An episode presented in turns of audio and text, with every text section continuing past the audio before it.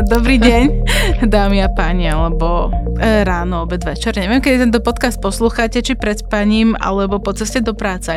Od mikrofónu vás zdraví Simona Zámečníková s ďalšou epizodou podcastu Story Matters, ktorá bude tentokrát venovaná vášmu pracovnému prostrediu. Dnes oproti mne sedí prvýkrát dáma, takže ma teší. Uh, Jana Vlková, riaditeľka oddelenia kancelárských priestorov a poradenstva pre pracovné prostredie z Colliers. Tak dobrý deň. Dobrý den, děkuji za pozvání. S veľkou radosťou, že sa dozviem ešte niečo nové, keď vás pravidelne sledujem na LinkedIn, kde tieto novinky zdieľate, tak vždy je lepšie si to ešte vypočuť a osviežiť. Určitě.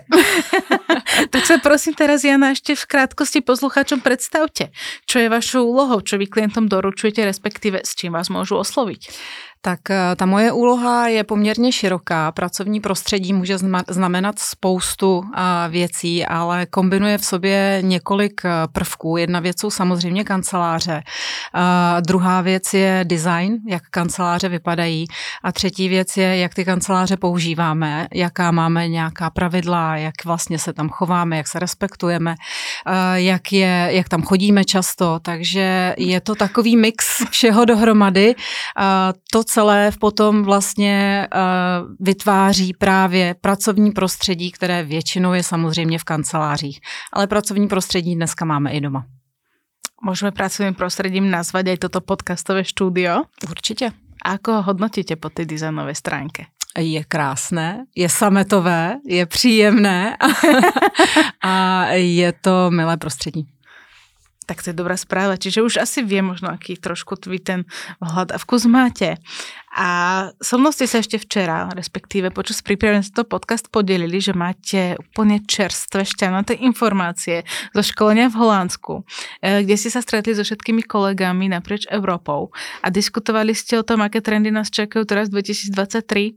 Čiže to je vlastne nosná téma tohto podcastu. Budeme sa venovať pracovnému prostrediu a kanceláriám, možno ešte tomu, ako to ľudia vlastne po tom covide vnímajú, či je stále home office uh, ako nejaké, povedzme, u mnohých uh, nevyhnutnosť, alebo u niektorých firiem už nadávka, pretože sa ľudia nechcú vrácať do kancelárie a čo s tým môžu robiť.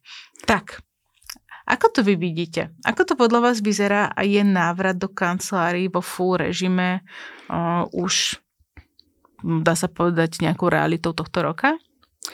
Tak uh, ta situace je mnohem složitější. A ta situace je složitější v tom, že kanceláře uh, jsou a zůstanou vždycky nosným prvkem firmní kultury a firmy jako takové. Samozřejmě firmy a dneska už to management eh, mnoha firm vidí eh, trošku jinak, než to třeba i viděli před, před rokem. Kanceláře je ten prvek, který ty zaměstnance spojuje, který je vlastně spojuje s firmou, spojuje je mezi sebou a proto velice rádi vidí, když se eh, zaměstnanci zpět do kanceláří vrací. Na druhou stranu zaměstnanci využívají ten ten původní benefit eh, práce z domova anebo vzdálené práce. Eh, dál po covidu vlastně se to stalo standardem, eh, takže v dnešní době v podstatě najít tu správnou rovnováhu mezi tím, eh, jak eh, zda pracovat doma, zda pracovat vzdáleně, zda pracovat v kanceláři, je otázka každé jednotlivé firmy. A dále je to otázka toho, odkud ta firma vlastně je. Jestli je to mezinárodní prostředí, jestli je to lokální prostředí, jestli firma je velká nebo je malá. Každá ta firma v podstatě si musí nastavit ten systém sama a musí si nastavit ten systém podle toho, jak to vyhovuje té dané firmě. Vy to máte ve Storymeters taky taky. Je to úplně jiný příběh, než když se budeme povídat o velké mezinárodní korporaci. No Tohle to všechno vlastně má vliv na to, jak se ten standard v té firmě nastaví. A zda budeme chodit do kanceláře, nebudeme, v jaké míře, jaká tam flexibilita bude nebo nebude. Tohle všechno v podstatě je potom i ta naše práce. My vlastně se tímhle tím zabýváme a snažíme se firmám najít právě ten správný komfort, standard, možná někdy kompromis mezi tím, co chtějí zaměstnanci, tím, co chtějí, chce management. A jak se to celé propíše do kanceláří, jak vlastně potom budou vypadat, jak budou velké, budeme sdílet, nebudeme sdílet pracovní místa, kolik tam bude zasedaček. Tohle všechno se vlastně potom propisuje do pracovního prostředí. To, co jsme řešili v Holandsku, abych se vrátila k vaší otázce, tak vlastně je právě ten přenos zkušeností, informací, předání si, inspirace mezi různými zeměmi, protože pro to nás jiné. ze střední Evropy musím říct, že přijet do Holandska je na jednu stranu někdy možná až jako překvapivé, když to řeknu hezky, někdy pro někoho to může být šok, pro, ně, pro mě je to třeba na, velice inspirativní, protože mm-hmm. je mhm. to velice otevřená kultura, která má úplně jiný pohled uh, na používání kanceláří než my a přenést některé ty myšlenky do prostředí střední a východní Evropy je někdy lehce challenge, ale na druhou stranu a si myslím, že nám to může hodně přinést. Takže je to, je to pro vás výzva a uplatňujete to? Snažím se. Snažím se to uplatňovat, snažím se o tom mluvit, snažím se předávat ty myšlenky klientům, mm-hmm. abychom se z našeho malého písečku dostali trošku dál a myslím si, že spoustě firem ten pohled toho respektu a té otevřenosti může přinést hodně do provozu, do toho, jak fungují, jak pracují, jak se tam lidem pracuje, že to opravdu může potom vytvořit hodně inspirativní prostředí, Nevždy je to vyslyšeno, ale pokud se to podaří, tak je to, musím říct, vždycky úspěch pro tu firmu. No jasné. Ak, ako som pochopila, tak vy sa snažíte naozaj nájsť ten kompromis, aby sa tam cítil dobre ten, kto tú kanceláru navštevuje, ale aj ten, kto ju riadi. Čiže aby boli všetky strany spokojné. Přesně tak. Přesně tak. No a ta mentalita, kultúra to vieme, ako je, čiže veľkou výhodou je, že máte možnosť cestovať a takto to aj navnímať. Chodíte aj vy na nejaké dlhšie návštevy, povedzme, eh, do rôznych, eh, ako to povedať, eh, do rôznych pobočiek Colliers naprieč Evropou? Tak samozřejmě v době covidu to nešlo. Tak jasné, to, jasně. to, to, to nešlo nič. Ale vždycky, když eh, jsme měli před covidem a teď se to začíná pomalu zase letos, to bude už rok, kdy se budeme osobně víc potkávat i s kolegy z jiných zemí, eh, tak vždycky, když jsme v jiné zemi, tak eh, pracujeme z té dané kanceláře. To znamená, že nikdy to není tak, že přijedeme a jsme jenom v hotelu, ale mm-hmm. vlastně se snažíme navštívit i naše kolegy v našich kancelářích, takže tam potom je hezky vidět právě ten rozdíl v té firemní kultuře i mezi námi, mezi kolír s pobočkami. I když se snažíme nějakým způsobem to trošku ladit mezi sebou, tak samozřejmě každá země je trošku jiná, trochu jinak velká a podobně.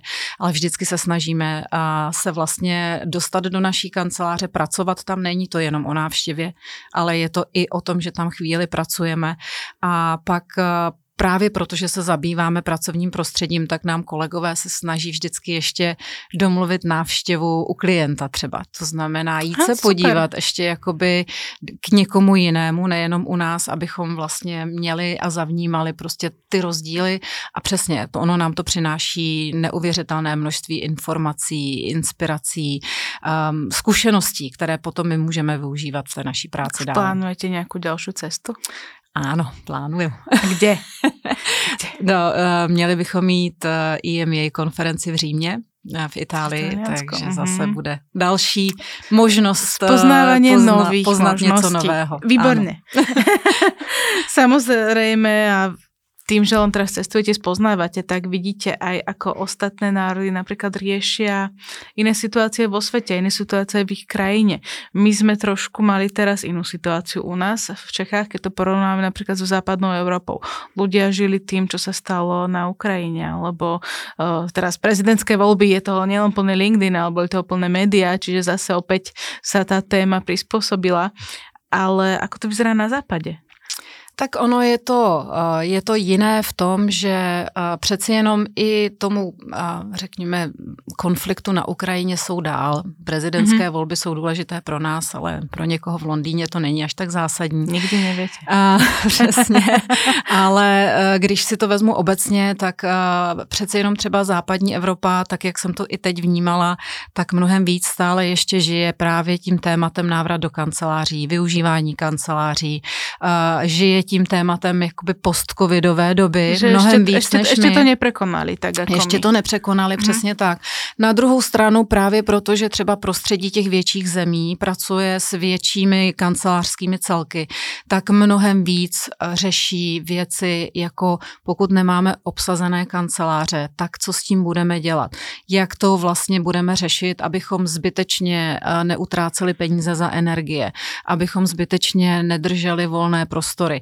Mnohem více s tím snaží pracovat možná než tady, snaží se o tom uvažovat flexibilně, ale i třeba takovým způsobem, že pracují v krátkodobém horizontu s kancelářemi, takže když nemá firma, dám příklad pět pater a vědí, že v pátek tam je pouze 30% obsazenost, tak řeší to, že z těch pěti pater třeba tři zavřou v pátek a nechají ty lidi chodit jenom do dvou pater, kde bude sdílené prostředí, kde ty lidi budou mít to zázemí, oni jim to umožní. Mm-hmm. Budou tam mít veškerý komfort. Není to o stažené teplotě, není to o tom, že by tam neměli kávu, vodu a podobné věci, ale je to o tom, že budou mít plný komfort například dvou pater, ale ty tři patra se úplně zavřou pro ten provoz páteční, aby prostě přesně tam už se mohla třeba ta teplota stáhnout, aby tam vlastně se nemuselo uklízet, aby to jak aby to přineslo tu optimalizaci, spíš než obecně necháme otevřených všech pět pater, ale stáhneme tam teplotu na 18 stupňů.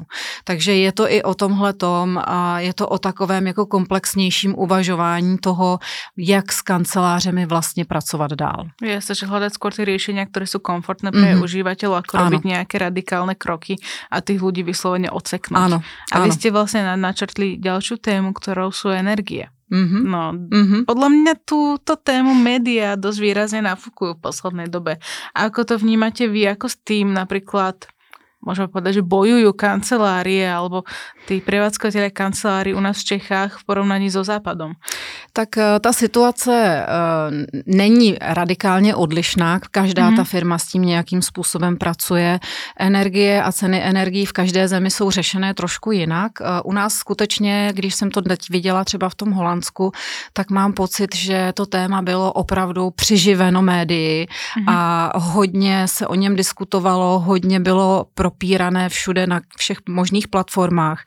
Eh, na druhou stranu, eh, když se podívám ven a podívám se právě třeba na to Holandsko, nebo tak, jak jsme to diskutovali s kolegy, tak oni to vnímají jako problém, ale nevnímají to jako problém, který by eh, byl jejich každodenní diskuzí. Je to spíš mm-hmm. problém o tom, jak se to promítne do celkové inflace, jakým způsobem každou nájemní smlouvu řešit potom z hlediska té inflace. Často berou tohleto téma jako možnost z ně právě nějaké optimalizace kanceláří a nějakého přejednání třeba podmínek nájemní smlouvy, což u nás vůbec není běžné. My máme smlouvy zafixované a celkem se do toho ne, nesahá.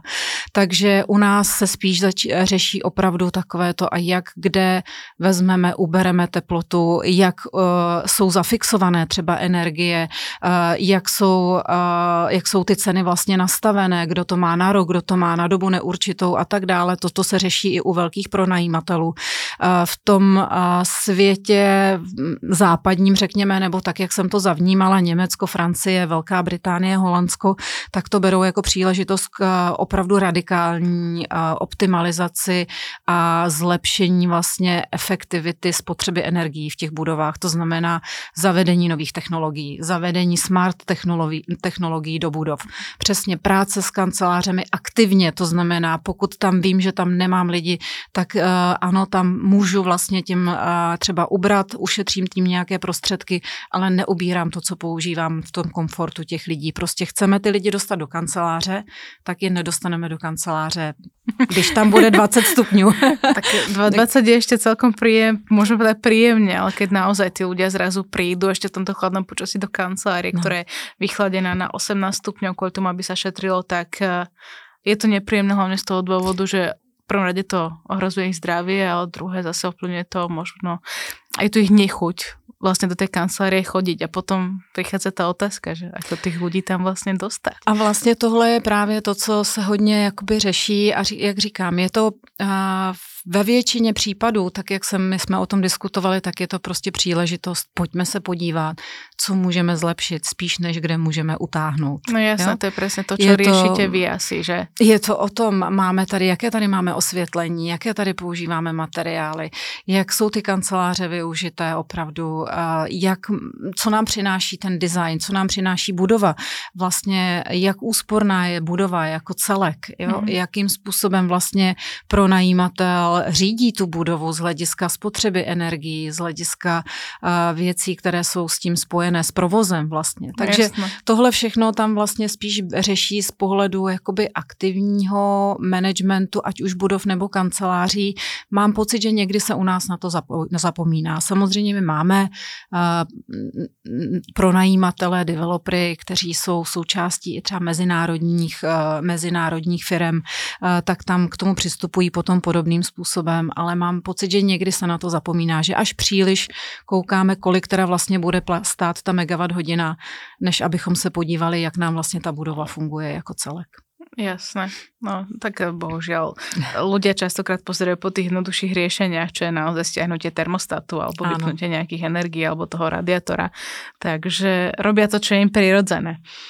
Takže naozaj tu je podľa mňa dôležité, aby sa v tom momente asi obratili na vás, kde vy im viete naozaj racionálne a uh, rozumne vyargumentovať, prečo to tak robiť nemajú, lebo naozaj tým ovplyvňajú tú svoju firmnú kultúru a nedostanú tých ľudí späť. Čiže naozaj radšej namiesto pozerania sa na tie ceny energií je lepšie pozrieť sa na to, ako možno vylepšiť aj rozloženie tej kancelárie a prípadne, či je vôbec táto budova vhodná, Áno. aby sme tam tie kancelárie mali, že či sa radšej neporozhliadnúť po nejakej ESG budove, ktorá má naozaj, ktorá je šetrná a naozaj je postavené z nich materiálov, pretože keď sa pozrieme Praha má veľmi veľa budov, ktoré sú historické, takže to asi bude trošku ťažšie na ten provoz a náročnější jako nějaká novostavba. Tak ty historické budovy samozřejmě vždycky mají nějaká svá specifika. Na druhou stranu a, historické budovy se stavěly Měla jsem na to krásnou diskuzi s eh, kamarádem, který se zabývá historickými budovami, tak eh, eh, byly stavěné se zkušeností mnoha set let. A ty zkušenosti přinášely určitá specifika, ale na druhou stranu někdy energetické výhody, které nová budova nemá. A je to docela zajímavé, protože je v tom například taková věc, že mi vysvětloval tenhle ten kamarád, že špaletová okna, která máte v Praze nebo v, mm-hmm. ve střední Evropě často používaná, to znamená ta dvojitá špaletová okna jsou vymyšlená tak, že z hlediska, pokud jsou udržovaná, tak z hlediska energetické náročnosti jsou vlastně srovnatelná s novými okny, jenom ten odstup mezi těmi dvěma skly je přesně vymyšlený na to, že to funguje jako ta izolace. Aha, a to je to jenom čistě vlastně o tom, jak je to využívané, udržované a zda vlastně není to okno skroucené a podobně, jo? ale pokud to okno je funkční, tak je to vlastně jeden z, jedno z nejlepších řešení. Na to často zapomínáme. Tlusté zdi jsou lepší než mnohdy jakákoliv jiná klimatizace a tak dále a tak dále. Takže jako já historické budovy rozhodně nezatracuju. Rozhodně si myslím, že mají zase svůj půvab a jiné výhody. Na druhou stranu samozřejmě jejich efektivita i třeba z hlediska prostoru nikdy nebude taková jako eh, možnost eh, vestavět kancelář do nové budovy, která nemá žádné limity nosných zdí, možná nějaký nosný sloup a do toho prostě vestavíte dneska velice flexibilní řešení, které navíc v dnešní době často ani nemusí být spojené s budovou a to je další prvek, který se nám vlastně vyvinul jakoby po covidu a s covidem se hodně rozvinul. A to je to, že spousta věcí, které vnesete do kanceláří, už nemusí být spojené s budovou. Tedy jsou flexibilní, můžou být přestavitelné, velice snadno přenositelné do jiného prostoru a tak dále. Takže máme několik možností. Mm-hmm. To je úžasné, jak se dá s tím mm-hmm. pěkně variabilně mm-hmm. pracovat. Čiže tie kancelárie sú podľa mňa naozaj teraz tým nosným prvkom hlavne tej firemnej kultúry. Ano. A to je to, na čo veľa ľudí zapomína, že naozaj musíme tých ľudí prepájať, pretože mm-hmm. tým naozaj podporujeme aj tú komunikáciu. Mm-hmm. Keby nahrávame aj ten podcast online, nie je to tak, ako teraz, keď sedíme oproti sebe a komunikujeme. Predsa len je tam vždy tá bariéra tej obrazovky. Čiže naozaj je podľa mňa dôležité aj za nás, ako ste už spomínali. My sme predsa len online firma, takže preto, keď nemáme vlastnú kanceláriu, robíme pravidelné team buildingy, aby sme sa stretli a zistili, že naozaj, aha, ten človek existuje. Ano. Je to len môj výplod fantázie. takže i takové reakce jsme měli teď minulý týden v Holandsku. A ty opravdu si tebe znám jenom z obrazovky tři roky. no tak presne to, to je ešte stále to postcovidové, s čím sa neustále ľudia vyrovnávajú, pretože uh, niektorí ľudia naozaj, čo viem s kolegov alebo z známych, ten home office už neberú ako nejakú výhodu, ktorú predtým mali, ale berú to už ako nutnosť. V podstate pre nich je práca z domova lepšia lebo majú viac času na to ju vykonať, môžu si to rozdeliť podľa toho, ako sa oni dokážu sústrediť a hlavne stihnú popri tom mnoho ďalších aktivít v rámci domácnosti, najmä my ženy. A to je zase podľa mňa veľká nevýhoda. Je uh, a není. Každý každý ten člověk eh, si to musí nastavit podle sebe. Já vždycky, když mluvíme u klientů o vzdálené práci, já nerada používám jenom práce z domova, protože to může být práce dneska odkudkoliv. Nicméně, když to vezmeme na tu práci z domova, tak eh, se snažím a především vlastně managementu té firmy vysvětlit, že práce z domova eh, znamená, že to je práce z domova. Ano, může být flexibilní, když jsme v kanceláři, jdeme, eh, odejdeme s kolegou dát si kafe, eh, odejdeme na oběd, třeba my často odcházíme na oběd někam do restaurace nebo prostě si dáme oběd mimo kancelář.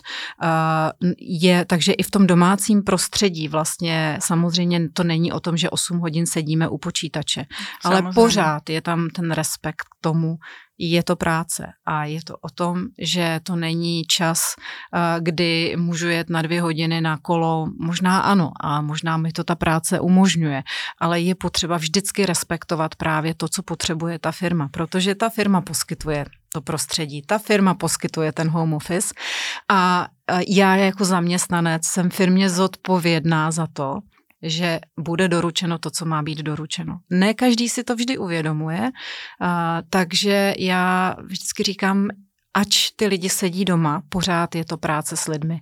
Na manažera každého týmu, který má lidi na home officeu, to klade mnohem větší a jiné nároky, než na jaké byl zvyklý, když ty lidi potkáváte v, eh, každý, den, eh, každý den v kanceláři. Eh, takže každý člověk, který s tím pracuje a který pracuje s týmem, který je nějakým způsobem vlastně na hybridní práci, tak se musí naučit s tím pracovat úplně jinak. A tím, jak s tím pracuje, tím, jak řídí ty lidi, tím, jak jim zadává úkoly, tím, jak je s nimi v kontaktu, tak vlastně zase vytváří tu firemní kulturu. A podle toho, jak je tohleto úspěšné, tak to následně se přenáší zase do celého úspěchu té firmy a do toho, jak ta firma funguje. A máte firmy, které to nemají podchycené správným způsobem, pak je třeba uh, velmi častá fluktuace lidí, mm-hmm. uh, protože ten člověk v podstatě se s tou firmou žádným způsobem nepropojí. On se do ní, on je do ní najmutý, on vlastně tam pracuje nějakou dobu, ale velice rychle může ztratit jakoby o tu firmu zájem a pokud s ní není propojený, tak třeba do půl roku, do roka skončí. Máme firmy, které říkají, za covid jsme nabrali třeba 50 lidí, nezůstal tady ani jeden. Což je zase jako signál toho, že to není o kancelářích, to není o home officeu, to je o tom, že tam nedochází k propojení mezi zaměstnancem a firmou a na tom je potřeba zapracovat, aby to firmní prostředí a ta firmní kultura fungovala. A kanceláři k tomu pouze nějaký prostředek, a to může mm-hmm. podpořit. Čiže vždy Ale je to o lidech, je to o respektu, je to o lidech. Je to o tom, že když mám home office a, a pracuju pro firmu a manažer a, mi řekne, potřebuju, potřebuju, abychom se potkali v kanceláři, nebylo to plánované, ale prostě potřebuju, aby a, si přijela, tak se zvednu z toho home officeu a pojedu. Jo, je to, je to o tom, že uh, vlastně tam musí být vzájemný respekt na obě strany. Někdy právě proto, že to dřív bylo využíváno jako benefit, tak uh, práce z domova je vnímaná jako, že to je ten benefit toho zaměstnance a zaměstnanec má nárok až, když to přeženu, téměř na všechno. A ten respekt vůči firmě, zase respekt z firmy vůči tomu zaměstnanci, tam to musí fungovat na obě strany. Když to nefunguje na obě strany, tak to v určitém momentu přestane fungovat úplně. Jasné, nielen rešpekt, ale hlavne ten záujem. Áno. Pretože naozaj, keď ten človek nechodí fyzicky do tej kancelárie, tak on už keby stráca záujem o tých kolegov. Áno, áno. A ak nie sú oni v nejakom pravidelnom kontakte, či už formou online alebo nejakých telefonátov, Na druhou stranu znám lidi, kteří mají, uh, jsou v mezinárodním prostředí a jejich třeba interní klient uh, mm-hmm. je ve Střední Americe. Uh, tam jsou prostě minus x hodin a on říká, já v pět hodin odpoledne tady začínám pracovat. Prostě protože můj tým sedí v Americe, uh, tak já tady prostě od devíti do pěti v podstatě nemám co dělat. Jo? Takže i to to je, je potřeba zase zase, respektovat. Ta, proto já mluvím o respektu. Prostě v kancelářích, ve firmách, a v pracovním prostředí a respekt je základ na všechny strany a musíme se respektovat. Když se nebudeme respektovat, tak je vždycky někde nějaký problém. to ste krásne povedali. Čiže rešpekt je nosnou témou, čo si má každý jeden poslucháč z tohto podcastu odniesť. Nie to, aby mal krásnu kanceláriu, ale hlavne, aby rešpektoval všetkých ľudí vo firme, a ktorí tú kanceláriu navštevujú. Pozor, krásná kancelář je dneska třešnička na dortu. OK, dobre. Hlavne, dobre, má kanceláriu. Povedzme to takto. Uh, no, teraz sme sa úplne posunuli iným smerom, ako sme plánovali, ale teší ma to, že ste otvorili túto tému, lebo podľa mňa častokrát sa na tie emócie zabúda. A emócie sú v dnešnej dobe to, čo treba naozaj brať v úvahu, pretože ono to buduje. Tie emócie budujú tie vzťahy. Tak, dobre. Ako teda ľudí motivovať, aby nás rešpektovali a aby sa do tých kancelárií vrátili? Čo je podľa vás takým tým najlepším spôsobom, ako ich to tak k tomu povedzme dobrovoľne na silu dotlačíte? Tak my ty zaměstnance samozřejmě neradi tlačíme do, do toho, aby chodili do firmy nebo aby chodili do kanceláře. Těch možností je mnoho. Samozřejmě ta, řeknu, tvrdá motivace je nastavit pravidla. Okay, Dva dny klasika. doma, tři dny v kanceláři, jakkoliv, domluvit si to i na individuální bázi. Nemusí to být uh, pravidlo přes celou firmu, ale mít nějaké pravidlo, tak to je možná někdy ta základní, ne Mhm. mm-hmm. úplně motivace, ale je to nějaký No, základní proces, který vždycky funguje. A té firmě pomáhá. Na druhou stranu pro spoustu firm je to řešení prostě protože uh, v plné flexibilitě uh, ta motivace je malá a menší a vždycky menší bude. Máme zajímavý průzkum, který, eh, který dával dohromady čísla eh, o tom, když jsme se ptali ve firmách a zaměstnanců, jak často chtějí chodit do kanceláře.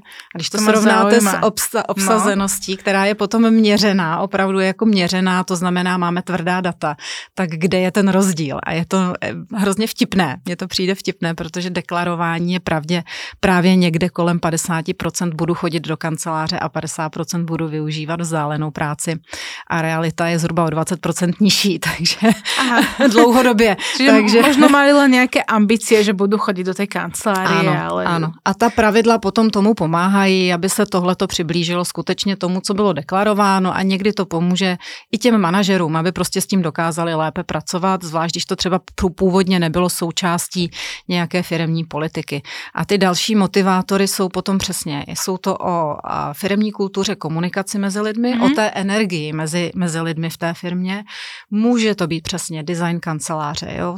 Velice často, teď jsme nedávno měli jednoho klienta, který z takových úplně standardních open space kanceláří jsme udělali nové, byl tam redesign, bylo tam nastavení nějakého nového používání kanceláří mm-hmm. a ta zpětná vazba uh, velice pozitivní. I od lidí, kteří ten projekt měli interně na starosti, tak je nám se zvedla uh, docházka do kanceláře, protože to lidi chtějí vidět, chtějí v tom pracovat, chtějí si to zkusit, co to znamená, jak se vlastně v tom bude pracovat, mají úplně jinou novou kuchyni, obrovský prostor, kde, který je najednou propojený s okny, mají prostor pro setkávání, mají tam technické vybavení pro online meetingy, a mají tam interaktivní obrazovky, takže najednou mm-hmm. ta motivace přijít a využít to, co v té kanceláři je, je úplně jiná.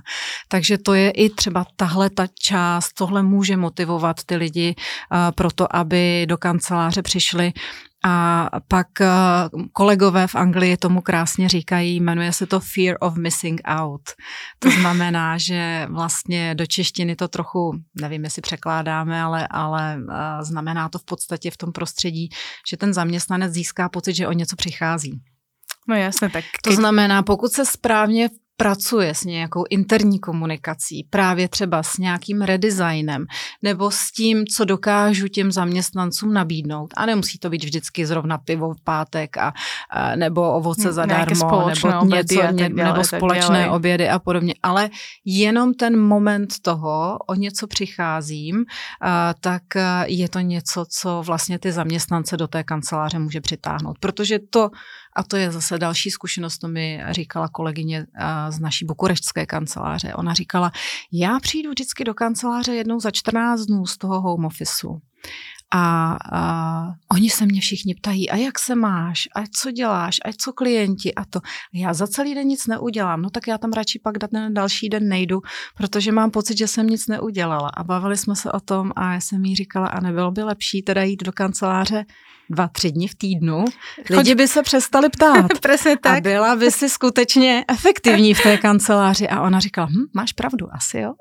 Tak jasné, je to určitě Takže... lepší, keď tam je ten člověk častější, jako keď se tam objaví raz za čas, tak sedí samozřejmě. Ano. Tam jdou skôr ano. už nie ty pracovné otázky, ale ty osobnější, ano. aby naozaj nadviazali opět na ten vzťah mezi zaměstnancami a respekt toho druhého, že se o něho zaujímají. A ta motivace opravdu přijít do kanceláře častěji, když tam přijdu a z 50 eh, lidí potkám dva plus uklízečku, není taky vždycky úplně dobrá. Tam je právě ta role toho manažera, která nastupuje v tom, aby řídil ten tým, ty svoje lidi tak, aby do té kanceláři měli důvod přijít.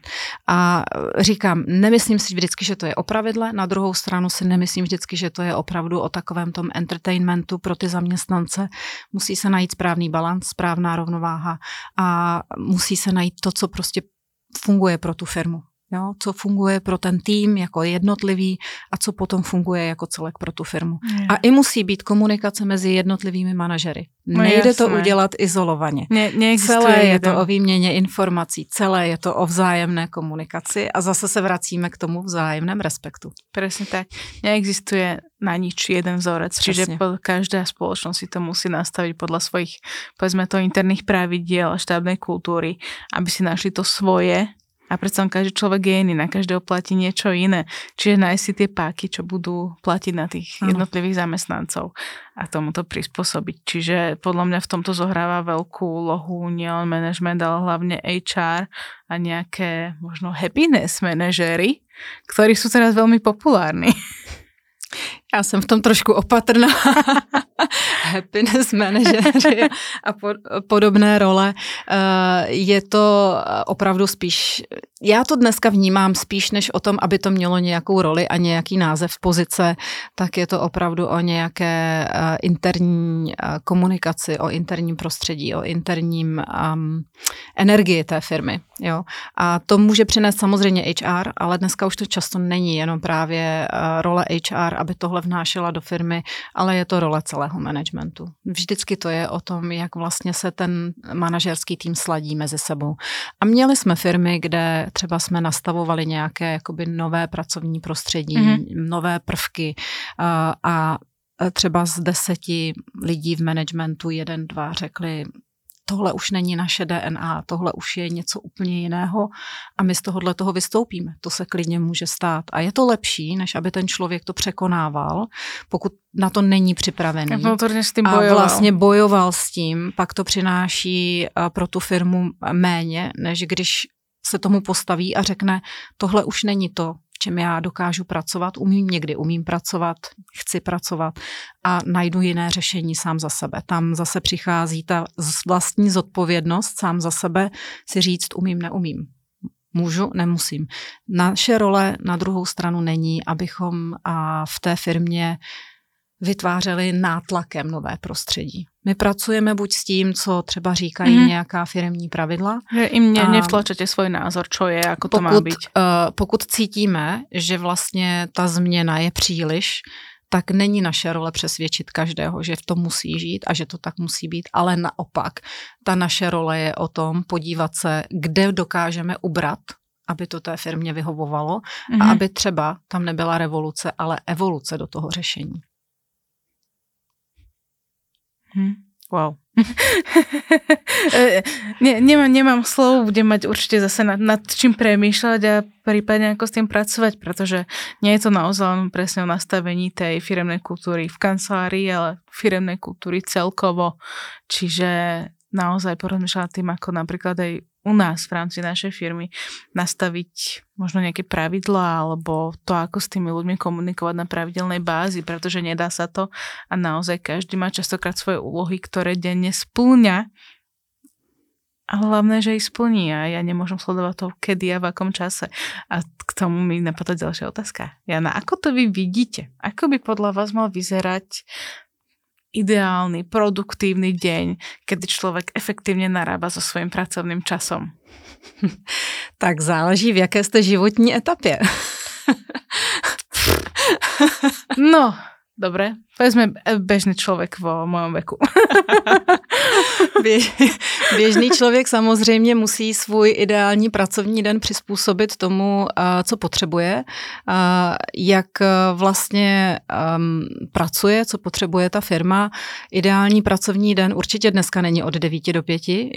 Zase třeba náš průzkum v jiné, v jiné vy, části. Vy, vy máte tolko dat a prieskumov, že to je úžasné. Oni jsou v podstatě verejně dohledatelné na vašich webových stránkách, jak se nemýlím. My máme reporty eh, na téma post-covid, covidové a mhm. post-covidové kanceláře. Ten poslední se vlastně eh, jmenuje Experiencing the Post-Covid eh, Workplace tak je to správně. A vlastně, a vlastně tam zase z těchto těch dat se sledovalo, jak moc právě lidé tráví čas v kancelářích a vyšlo z toho, mm-hmm. což bylo zajímavé. A souvisí to zřejmě s právě se zavedením hybridního prostředí a s nějakým využíváním vzdálené práce. Že třeba v západním světě, v evropském světě, tak bych to řekla, ať to neberem jenom na ten západní svět, je, nám deklarovalo přes 40% lidí, že tráví tráví v kanceláři 9 až 12 hodin když už tam jsou. Dobrovolně. Dobrovolně. jsou tam opravdu, jako protože tam potřebují strávit ten čas. A může to souviset s tím, že mají kratší pracovní týden, mm-hmm. nebo to může souviset s tím, že pokud mají potom uh, vlastně jakoby tu práci z domova, tak eh, přesně možná tam třeba nejsou tak efektivní, nebo to využijí i k tomu, že v mezidobí potřebují něco, něco vyřídit, což se stává.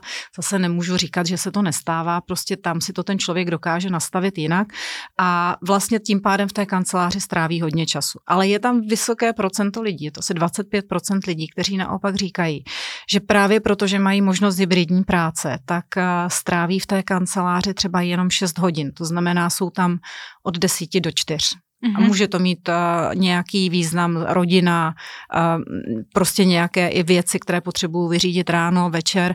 A pak vlastně ten zbytek jakoby té práce dořeší buď večer nebo brzy ráno, podle toho, kdo je jak nastavený.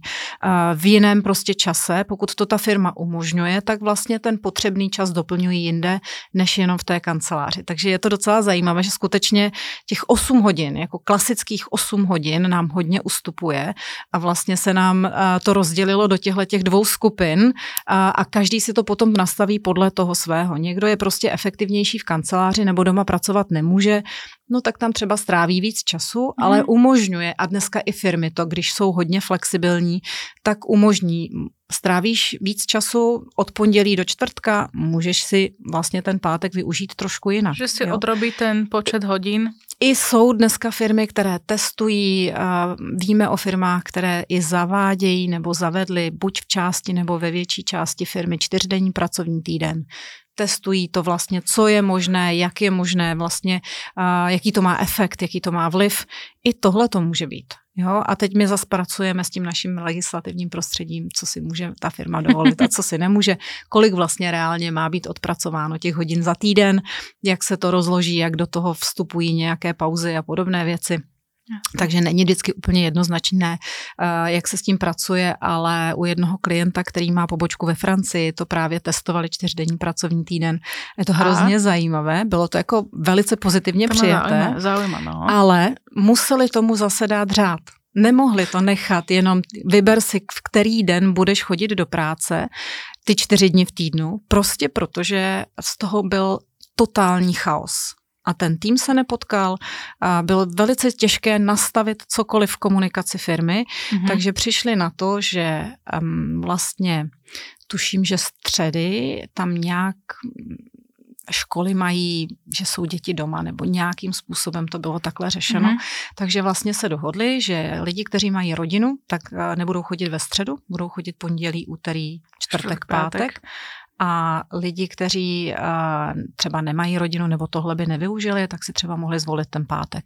A tím se aspoň nastavilo, že pondělí, úterý, čtvrtek se většina té firmy potká nejakým Jasne, spôsobom že nastavili takéto pravidla, nech ano. naozaj si nezobere zrazu jeden deň všetci voľno, ďalší deň prídu a sa ano. tam budú navzájom míňať. Áno. To je logické. To je logické, že to takto rozdelili a podľa mňa by to malo uplatnenie nie len v Francúzsku, ale kdekoľvek, aj u nás. Ale mňa zase zaujalo, čo ste hovorili, že naozaj odpracovať 6 hodín v kancelárii a potom niečo dohnať doma, alebo si to nadhnať ráno. Je to naozaj o tom, kedy ten človek sa dokáže najviac fokusovať. Ano. Ja mám napríklad to isté. V ano. noci. Áno. Proste v noci, keď je ticho, kľud, nepípajú mi e-maily, nezvonia telefóny, viem, že mám naozaj dve hodiny čas na to si všetko odpracovať a v kľude dokončiť. A vím, že jsou lidi, kteří tohle to udělají eh, nejvíc od pěti do sedmi ráno. Vyhovuje jim to, prostě no. oni jdou spát třeba dřív, ale prostě vyhovuje jim to od pěti do sedmi ráno a ten fokus tam je a máte prostě čas, víte, že vám nevolají telefony, nezvoní telefony, že prostě máte ten čas na to se soustředit a i tohle je možné. Ono, když si to potom vlastně rozložíte a ten člověk to dělá třeba přes celý týden, mm-hmm. tak zjistíte, že tímto způsobem má jistým způsobem jeden den v týdnu home office ale ten home office je rozložený do pěti dnů v týdnu. Jasné, že to Je to čas. prostě jiný princip a tam je to přesně o tom nastavení toho individuálního řešení, které funguje a které pro tu firmu je stále efektivní. Určite, určite. On teraz nerozumiem zase tým desiatím hodinám. Kto to vydrží, pretože naozaj podľa mňa to je už strašne dlhý čas, aby ten človek sa vôbec sústrediť dokázal. A najmä v dnešnej dobe. Podľa mňa tie online sú tak zabehnuté, že ľudia sa toho nevedia vzdať. A naozaj, keď väčšina kolegov nie sú v ofise, ale sú doma a potrebujete niečo s nimi prebrať, tak ste v podstate väčšinu dňa na tých telefonátoch. Ano, i když si myslím, že se to hodně mění, teď vlastně vnímám už posun k tomu, že je víc fyzických schůzek než jenom onlineových, to zase musím Sedíme říct. tu. Sedíme tu, přesně tak. Na druhou stranu 10 hodin v kanceláři celkem to bývalo i běžné. Jo, to samozřejmě neznamená, že se nezvednete ze židle. Pořád máte třeba hodinu Jasně. oběd, pořád máte nějaké schůzky, takže nesedíte u pracovního stolu 10 hodin. A, a máme zase samozřejmě zkušenost, respektive i se o tom ví, že lidi na home officeu někteří mají problém vypnout, takže začnou v 8 ráno a končí v 8 večer, což máte 12 hodin. A vlastně... Se tak ponorí do té práce, že nevědí Tak jsou do toho ponoření a tak vlastně neustále se jim objevují další a další úkoly, že vlastně ten efekt je stejný, jenom mm. prostě oni jsou doma a, a někdo je v kanceláři. Zase je to o tom, že pokud vím, že v kanceláři jsem efektivní, protože prostě doma buď nemám klid, nebo tam nechci být. Měla jsem kolegu mladého kluka, který prostě řekl, já doma nemůžu pracovat a nechci tam pracovat, jsem tam sám, a já potřebuju sociální kontakt a já tam prostě sedět nebudu. Za covidu trpěl, mm-hmm. neskutečným způsobem. A, a takovým lidem, pokud chtějí v té kanceláři strávit 10 hodin, nech ho tam stráví. Je to prostě jejich rozhodnutí, je to jejich respekt. respekt sami k sobě, k ostatním a pokud jsou tam efektivní, pokud jim to vyhovuje a to prostředí doma třeba není takové, tak eh, jako není jediný důvod jim to odmítat. Rozumím.